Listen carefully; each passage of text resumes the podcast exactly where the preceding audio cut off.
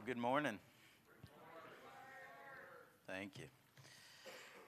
It's certainly good to see everyone here this morning. If you have your Bibles this morning, we're going to be in the book of Revelation.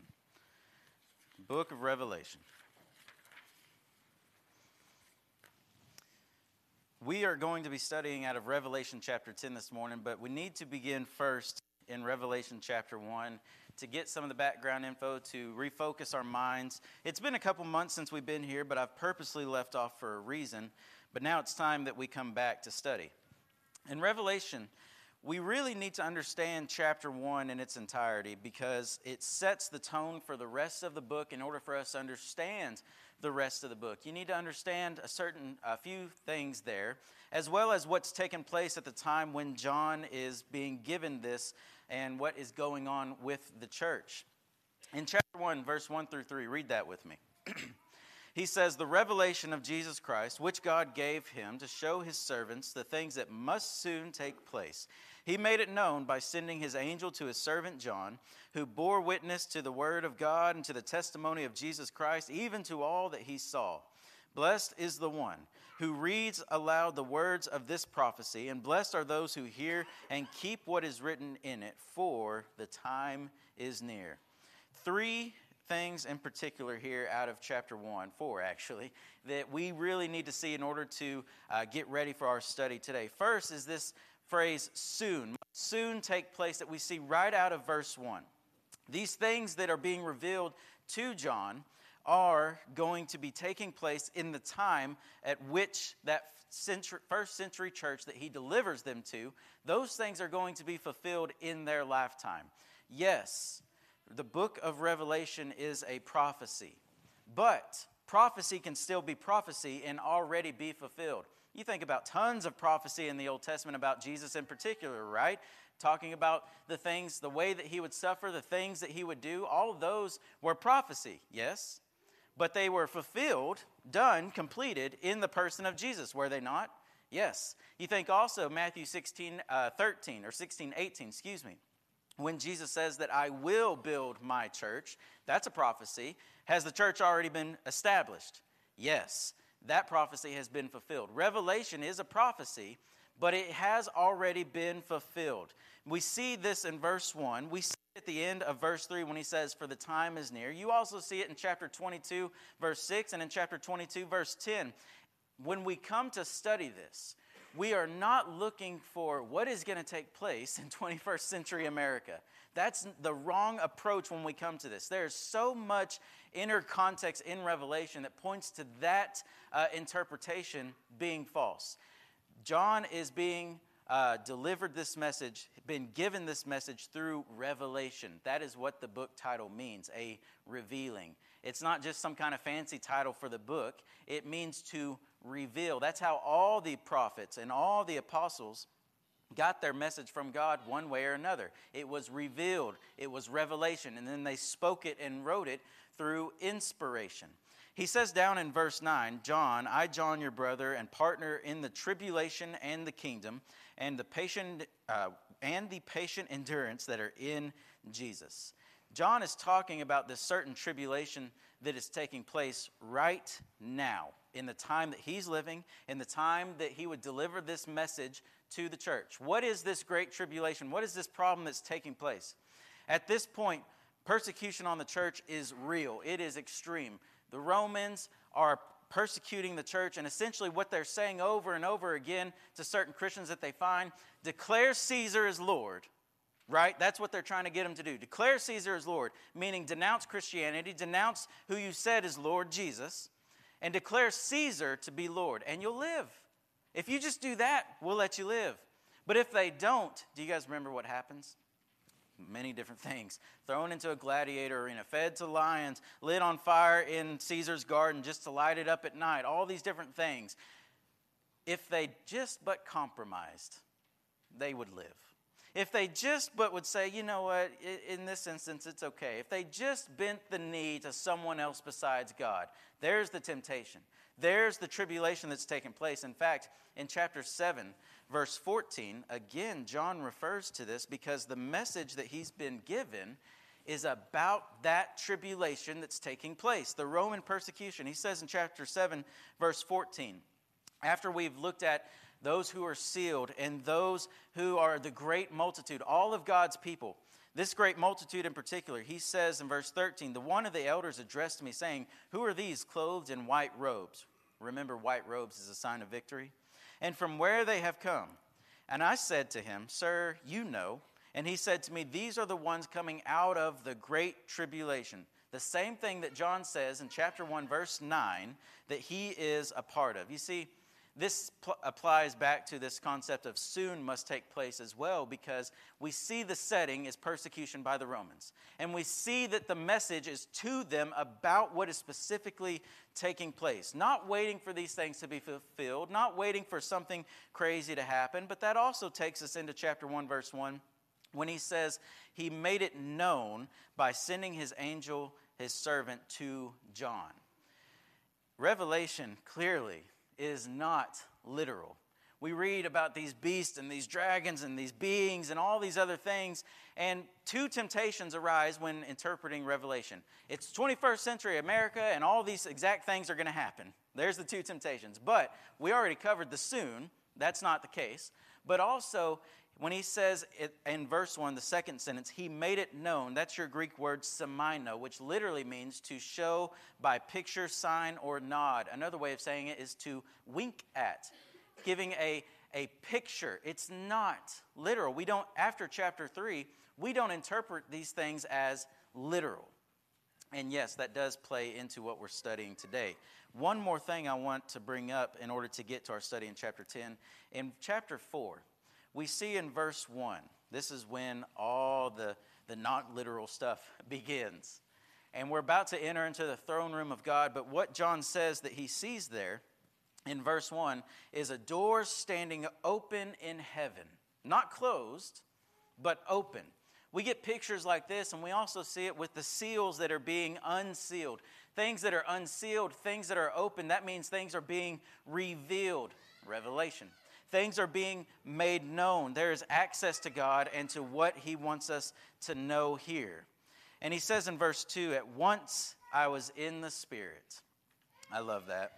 At once I was in the Spirit. It's very much like Ezekiel in the same way. By the way, we will be looking in Ezekiel today too.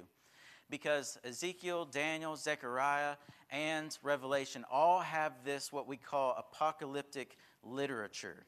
That's why it's not literal. It's a certain type, a certain figure of literature that they study, that they know about. You and I, we, we don't really know it too well. We have to work a little harder at it than they did. It came second nature for more of these people. Whenever they're reading about these beasts and this many horns and these numbers and these colors, they, they knew it was clicking in their minds what these things meant. You and I, we, we got to work a little harder at it because we don't have this apocalyptic literature ready that we study all the time. But he says, At once I was in the Spirit. And why this is key for our study today. This shows John taking a part in the vision, in the revelation that God is showing him. Think about Old Testament God talking to Noah. He just talked to Noah. He told Noah what he was going to do. He told Noah what he needed to do. Sometimes in Revelation, that's what it looked like. Sometimes in Revelation, when God is giving his message, it looks like showing a picture, right? Showing, painting some kind of scene that's going on. But this goes a step further. Not only is John watching this, like many would, but John is playing a part in the revelation itself, just like Ezekiel will. We see that today in chapter 10 where we're studying, but we've seen it all the way up to this point. John is talking with these elders, he's talking with these angels, he's playing a part in it. Look with me at chapter 10 now. I think we're ready to get into our study for today. Chapter 10 of Revelation. We're in the middle of, actually, towards the end, of opening up the seven seals on the scroll. Chapter 5 was who is worthy to open all these seals? And it was the Lamb, right? The Lamb is the only one worthy. We've opened up seven, uh, six of those seals. But here in chapter 10 and 11, there's like an intermission, there's a break from opening the seals. The first seals, first six ones, is mainly about all this warning and judgment that's going to happen on the oppressor, which is Rome. Not a full judgment yet. And there's a reason for it that we're going to talk about. But once the seventh seal is open, that's the judgment. It's done. Seven being that completed number, that perfect number, it's done. But here, up to this point, that's what's taking place. Chapter 10, verse 1. He says, Then I saw another mighty angel coming down from heaven, wrapped in a cloud with a rainbow over his head. And his face was like the sun, and his legs like pillars of fire. I wish we had someone here that would draw this, because it would be great, huh? He had a little scroll open in his hand, and he set his right foot on the sea and his left foot on the land. And he called out with a loud voice, like a lion roaring. When he called out, the seven thunders sounded. Now, the question that probably is in your mind and is heavily debated at this point is this Jesus that we're seeing? Are we thinking that? Or at least now we are, right? Is this Jesus that we're seeing? We've seen Jesus in the Lamb. We've also seen him in the first three chapters, where a very similar description of Jesus is there. But is this in particular Jesus? Well, I'm going to say no from my study because what we see here, the description is very similar, descriptions of Jesus himself, even, but many times in the Old Testament, we see that an angel or messenger is given the description of God himself when he comes in the authority of God to deliver a message. Revelation 10 and 1, here, uh, 10 1 and verse 5, both describe this being as an angel. Jesus is called many things in the book of Revelation. Remember, our context is the book of Revelation. He's called many different things, many different titles the Lamb, a warrior, a judge, the Son of God, the Son of Man, but he's never called an angel. So, what I believe what we're reading here, this is a personal representative of Jesus. He comes in Jesus' armor, his clothes. Most importantly, he comes with his concern and his power. When he spoke, the voices of the seven thunders spoke. He comes in the authority of Jesus with the message of Jesus because Jesus is the one that sent him. He goes on in verse 4 When the seven thunders had sounded, I was about to write. So there's something there when that voice sounded, the seven thunders. There's some message in that that we don't see right here. And John is about to write that. But he goes on saying, but I heard a voice from heaven saying, Seal up what the seven thunders have said and do not write it down. We'll know eventually, but not right now, we don't know. Verse 5 through 7, he says, An angel whom I saw standing on the sea and on the land raised his right hand to heaven and swore by him who lives forever and ever, who created heaven and what is in it, and the earth and what is in it, and the sea and what is in it, that there, be, there would be no more delay. No more delay of what? Chapters 8 and 9, these judgments, things that are happening, taking care of Rome, taking care of the oppressors. There's going to be no more delay. Up to this point, it's been a partial judgment. It's been warning after warning after warning to these people. And what we're reading here is God is telling us, God is telling through John, the people in the first century church, Christians, you don't need to worry. The enemy's reign is going to end, it's not forever. God is going to take care of these guys. There is a pause right here. And so, us as Christians, if we're going through it, we might be thinking, well, God, why not deal with them now, right? Why eventually? Why would you not deal with them now? Just smoke them, right? take care of them. Wipe them off the mat. Let's get this done already. Aren't you promising this to us, God? And God says, yes. So, why is this not happening right now as a promise? Well, I like 2 Peter 3 9. 2 Peter 3 9 says, The Lord is not slow to fulfill his promise, as some count slowness, but is patient towards you, not wishing that any should perish, but that all should reach repentance. And so, with these partial judgments, these warnings, he's given them a chance to see who's really in control and to see how their life really needs to change and be repentant and come to him. There's this opportunity amidst the suffering. But God, our people are suffering. We're, we're dying. We're, we're being faithful for you, yet we're getting the raw end of the deal. And God says, Are you really? Because remember, those who overcame were given a white robe and told, Wait a little while. What's that white robe? It's victory. You, your mission has been accomplished because you're faithful. So, no, they're not getting the raw end of the deal. The worst thing the enemy can do then and now is buy our ticket straight home, a one way trip. Hallelujah. It's great. And so at the time, yes, there's some suffering. Yeah, we don't like it. Yeah, we don't like it in, in this world. But when things are going on, God is saying, I'm still giving the bad guys, the enemies, those who are not my people, a chance to be my people. Will you but endure the suffering a little longer for that? Will you wait it out with me faithfully so that some others can have a chance? I want them to have that chance. Do you want them to have that chance? He goes on, verse 6. Uh, verse 7 But that in the days of the trumpet call to be sounded by the seventh angel, the last in the seventh seal, we have seven trumpets. We've had six trumpets, and now we're waiting on the seventh the mystery of God would be fulfilled, just as he announced to his servants, the prophets. There's a lot talked about the mystery in Scripture, but here the mystery is the content of the scroll in Revelation. It's been hidden. Remember, God had the scroll. He's sitting on the throne. Who is worthy to open it? Only Jesus is, and he's pulling apart these seals, revealing the immediate future plans of God.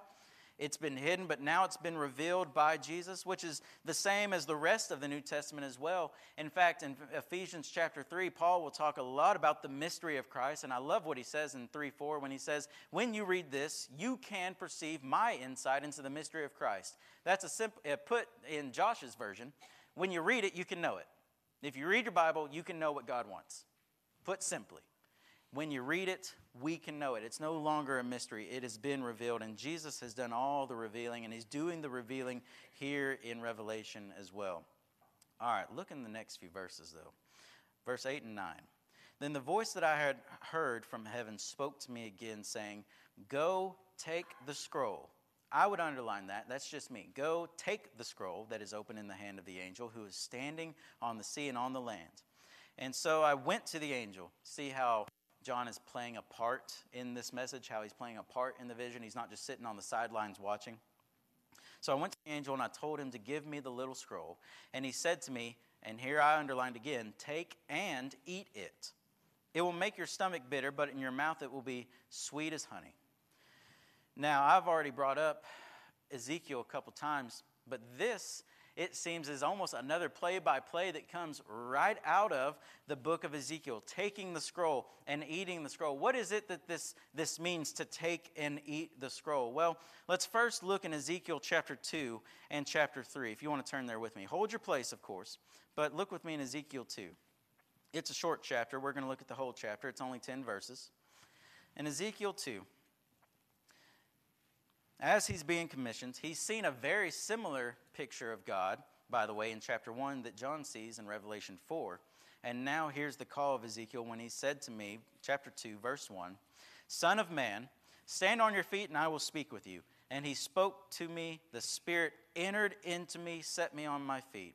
You see how the Spirit's just as active in the Old Testament as he is in the New Testament?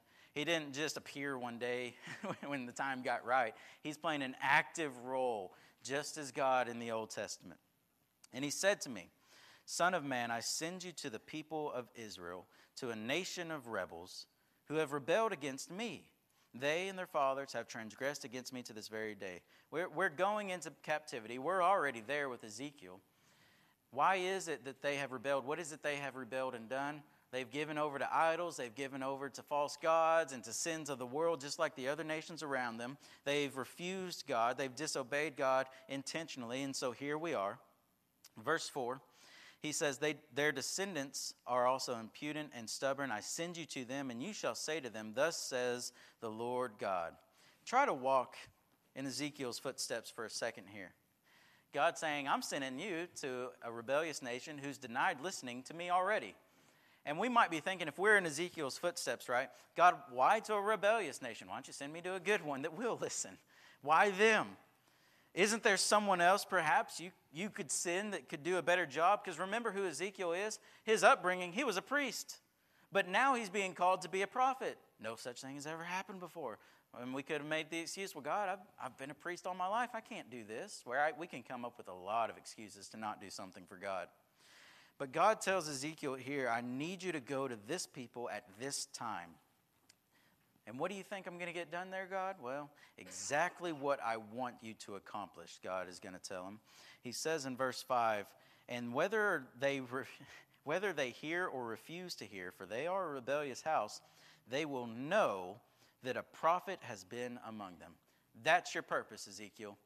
Your purpose to go and speak is for them to know a prophet has been among them. Why? Because that then they know that God has given them a message, that God has been reaching out to them, that God is not slow as some count slowness, right? That He's given every chance for them to repent, every chance for them to not be rebellious.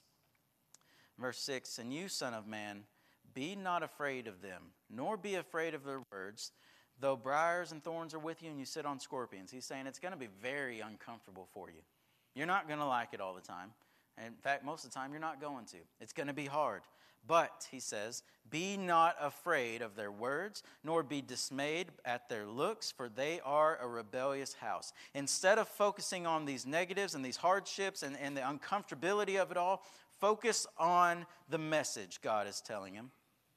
He says, And you shall speak my words to them, whether they hear or refuse to hear, for they are a, a rebellious house.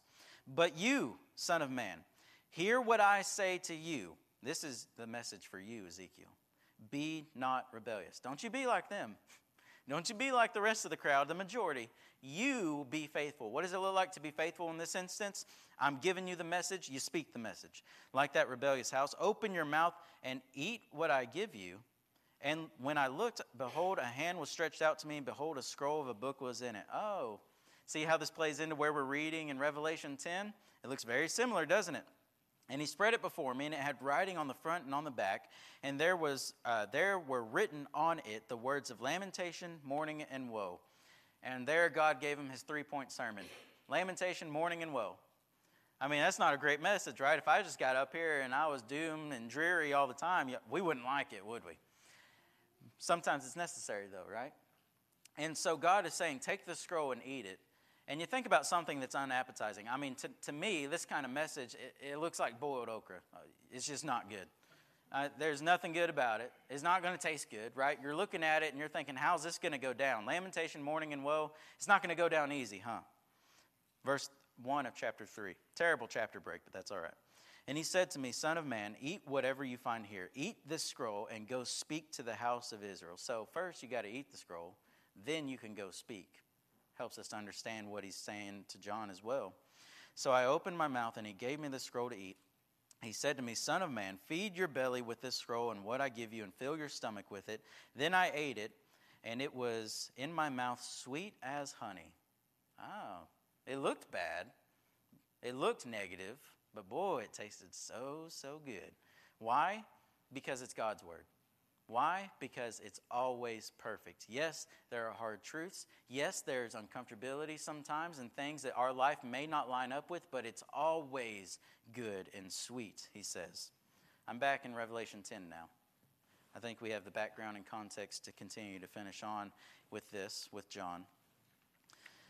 He says in Revelation 10, verse 9, so I went to the angel and told him to give me the little scroll. Remember, there's two things to do take the scroll and then eat the scroll. Take the scroll, then eat the scroll. He said, Take and eat. It will make your stomach bitter, but in your mouth it will be sweet as honey. Why, why make the stomach bitter? Well, because a lot of what's been given to John and continue to be given to John, it's a hard message. But, but take a step back and let's remind ourselves something. Yeah, there's a lot of doom and gloom and scary that's taking place in Revelation, it seems. But as we continue to study, you'll realize that Revelation is primarily a book about victory, a book about hope. That's how I boil it down together because the focus in the whole book is the Lamb.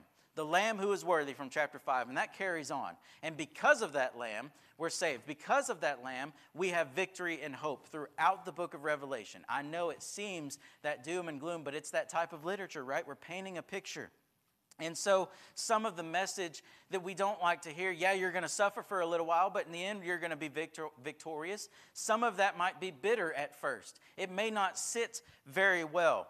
I'll put it to you this way we talked about, uh, you know, how Revelation is not supposed to be literal, right? Or how a lot of things we interpret in Scripture is not supposed to be literal. You think about John the Baptist being prophesied, he's going to clear the way for the Lord, right? Now, is he literally going before Jesus with pavers and cutting down mountains and trees and all that kind of stuff? No, because it's not literal. He's preparing the way by his message of repentance. And so when we read this to eat the scroll, are we literally supposed to be like munching on our Bibles or something? Here's a picture of my daughter in the back seat chewing baby's first Bible, is what it is. And if this was literal, this is what we would be doing, and it would be gross all the time. No, it's not supposed to be literal. take and eat the scroll. It's not about this. Kind of silly. But at the same time, it does need to be said. And in that message that you and I, so taking and eating means one, I got to want it. God's not going to force this message on me. I need to go take it of my own initiative. I'm not going to get it any other way. I need to go take it, and then I need to internalize it. Eat the scroll, internalize it, make it part of who I am. And some of those truths that are in the Bible are bitter or are sour. I'm going to continue to use my daughter as an illustration here.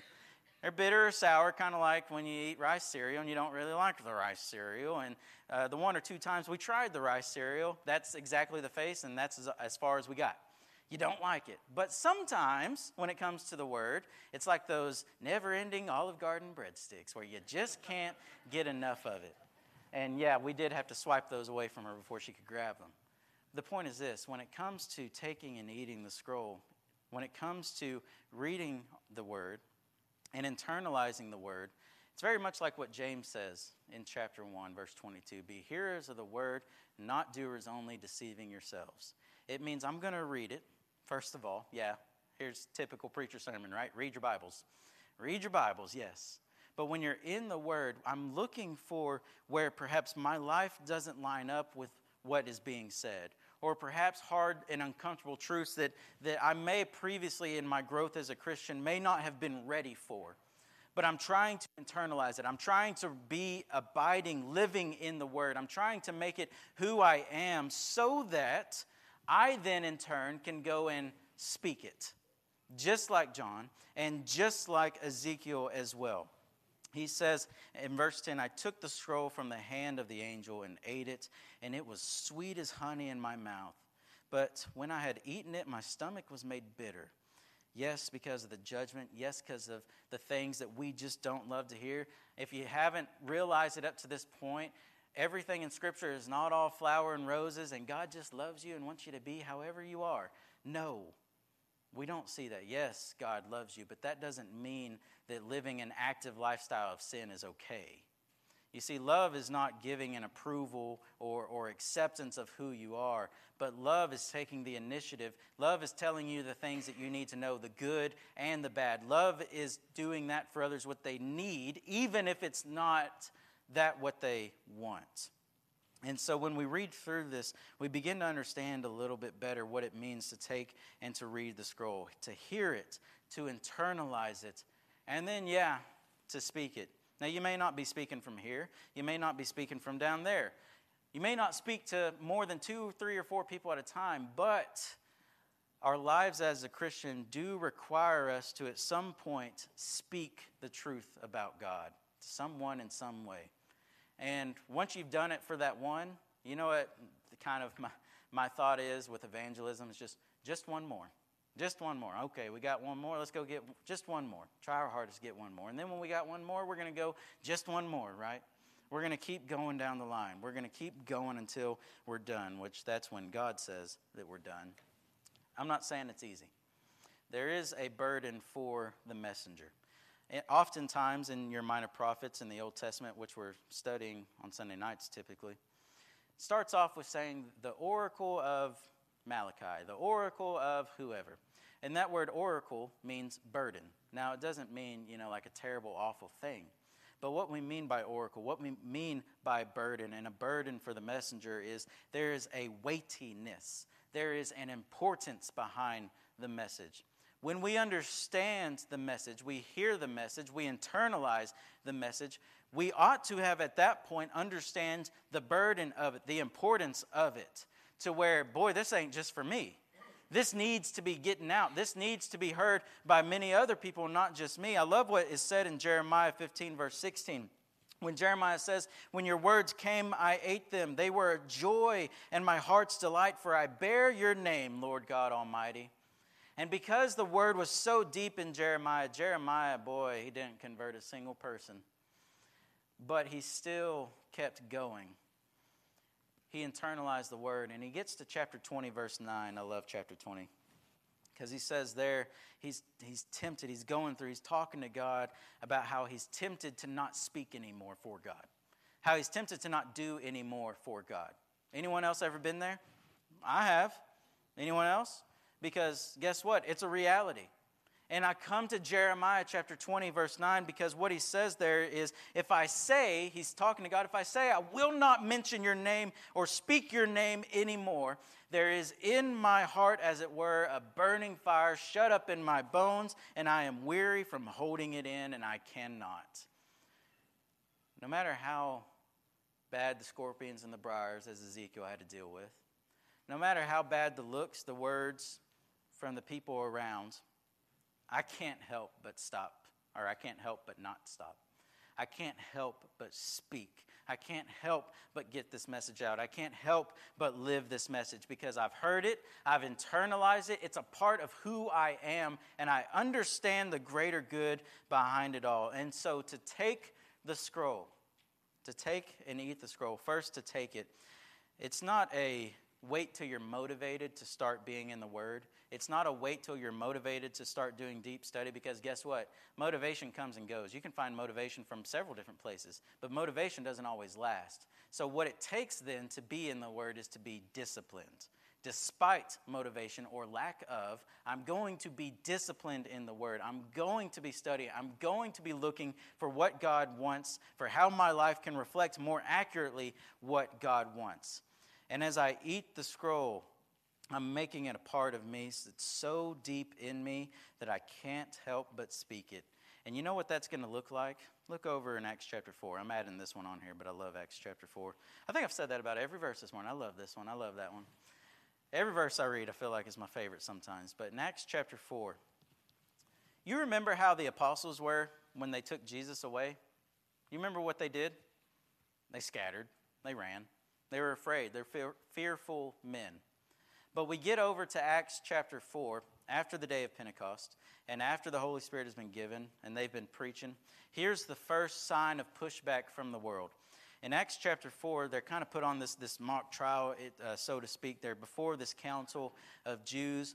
And they say, oh, looking about verse 17. But in order that it may no longer spread further among the people. Let us warn them to speak no more to anyone in this name, talking to Peter and John the apostles, the, the fearful ones who ran away. So they called them and they charged them not to speak or teach at all in the name of Jesus. Doesn't get any more uh, pressing than that, except for in Revelation, the setting of, if you do, we'll kill you. But in this case, they're really pressuring them not to.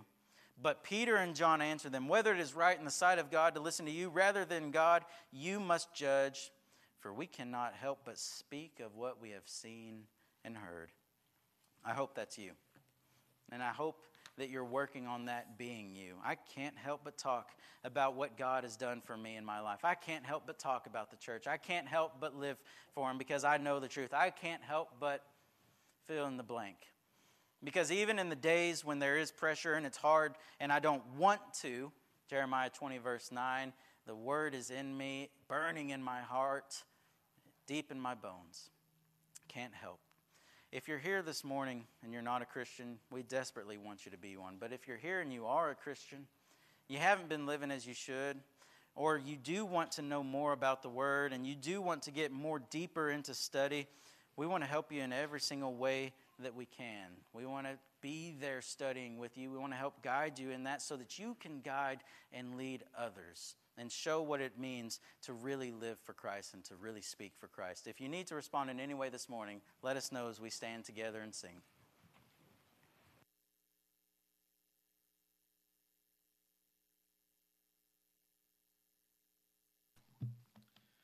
Would you live for Jesus and be always pure and good? Would you walk with him within have him bear your burden, carry all your load? Let him have his way with thee. His power can make you what you ought to be.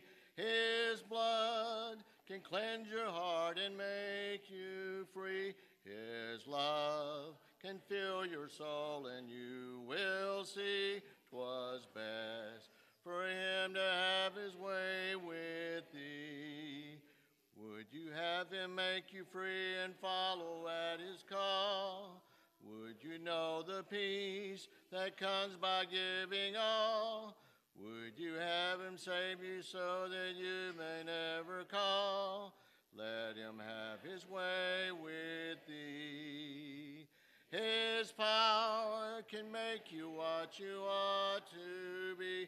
His blood can cleanse your heart and make you free. His love can fill your soul, and you will see 'twas best for him to have his way with thee.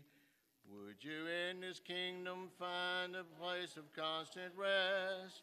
Would you prove him true in providential test? Would you in his service labor always at your best?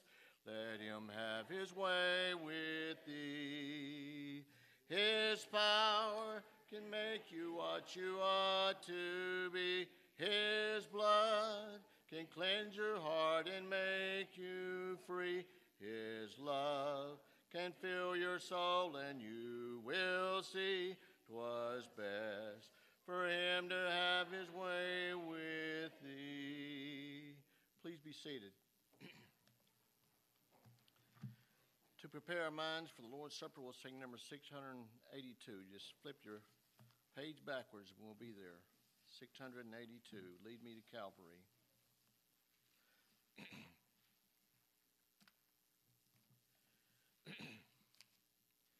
King of my life, I crown thee now. Thine shall the glory be. Lest I forget thy thorn crown brow, lead me to Calvary.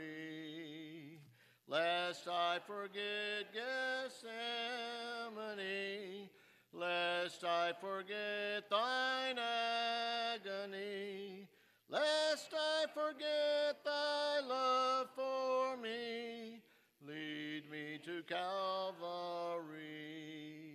Show me the tomb where thou wast laid, tenderly mourned and well. Angels in robes of light arrayed, guarded thee thou thou slept. Lest I forget Gethsemane, lest I forget thine agony, lest I forget thy love for me, lead me to Calvary. Let me, like Mary, through the gloom, come with a gift to thee. Show me now the empty tomb, lead me to Calvary. Lest I forget Gethsemane, lest I forget thine agony, lest I forget thy love for me, lead me to Calvary. May I be willing, Lord, to bear daily my cross for thee, even thy cup of grief to share.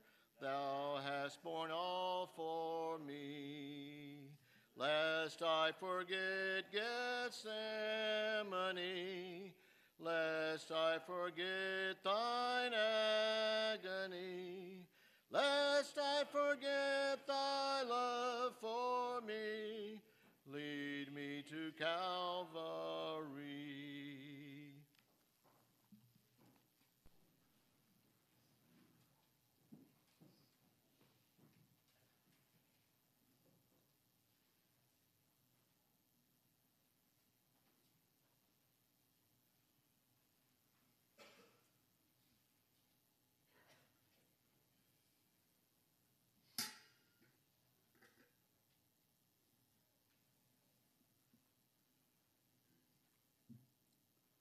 Let's pray. Father, we're thankful for this memorial feast that we're about to partake of that reminds us of the sacrifice Jesus made in our behalf. He took our sins in his body and went to the cross and there, paid the debt that we owed. We're so thankful, Father, that we have this memorial, that we can have fellowship with you and your Son, Jesus Christ, and the fellowship in the body that he sacrificed for us. We pray that as we partake of this, that we'll do it in a worthy manner. It's the name of Christ we pray. Amen.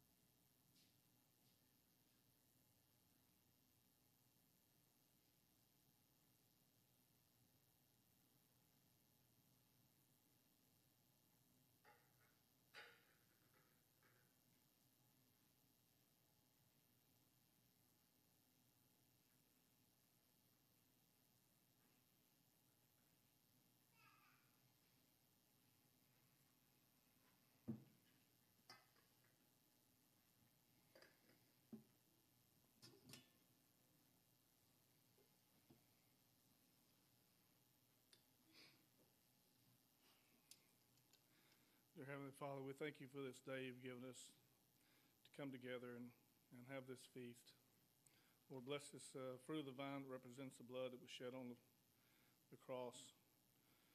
Be with us as we partake it. We do it in a manner pleasing to you. In Christ's name we pray. Amen.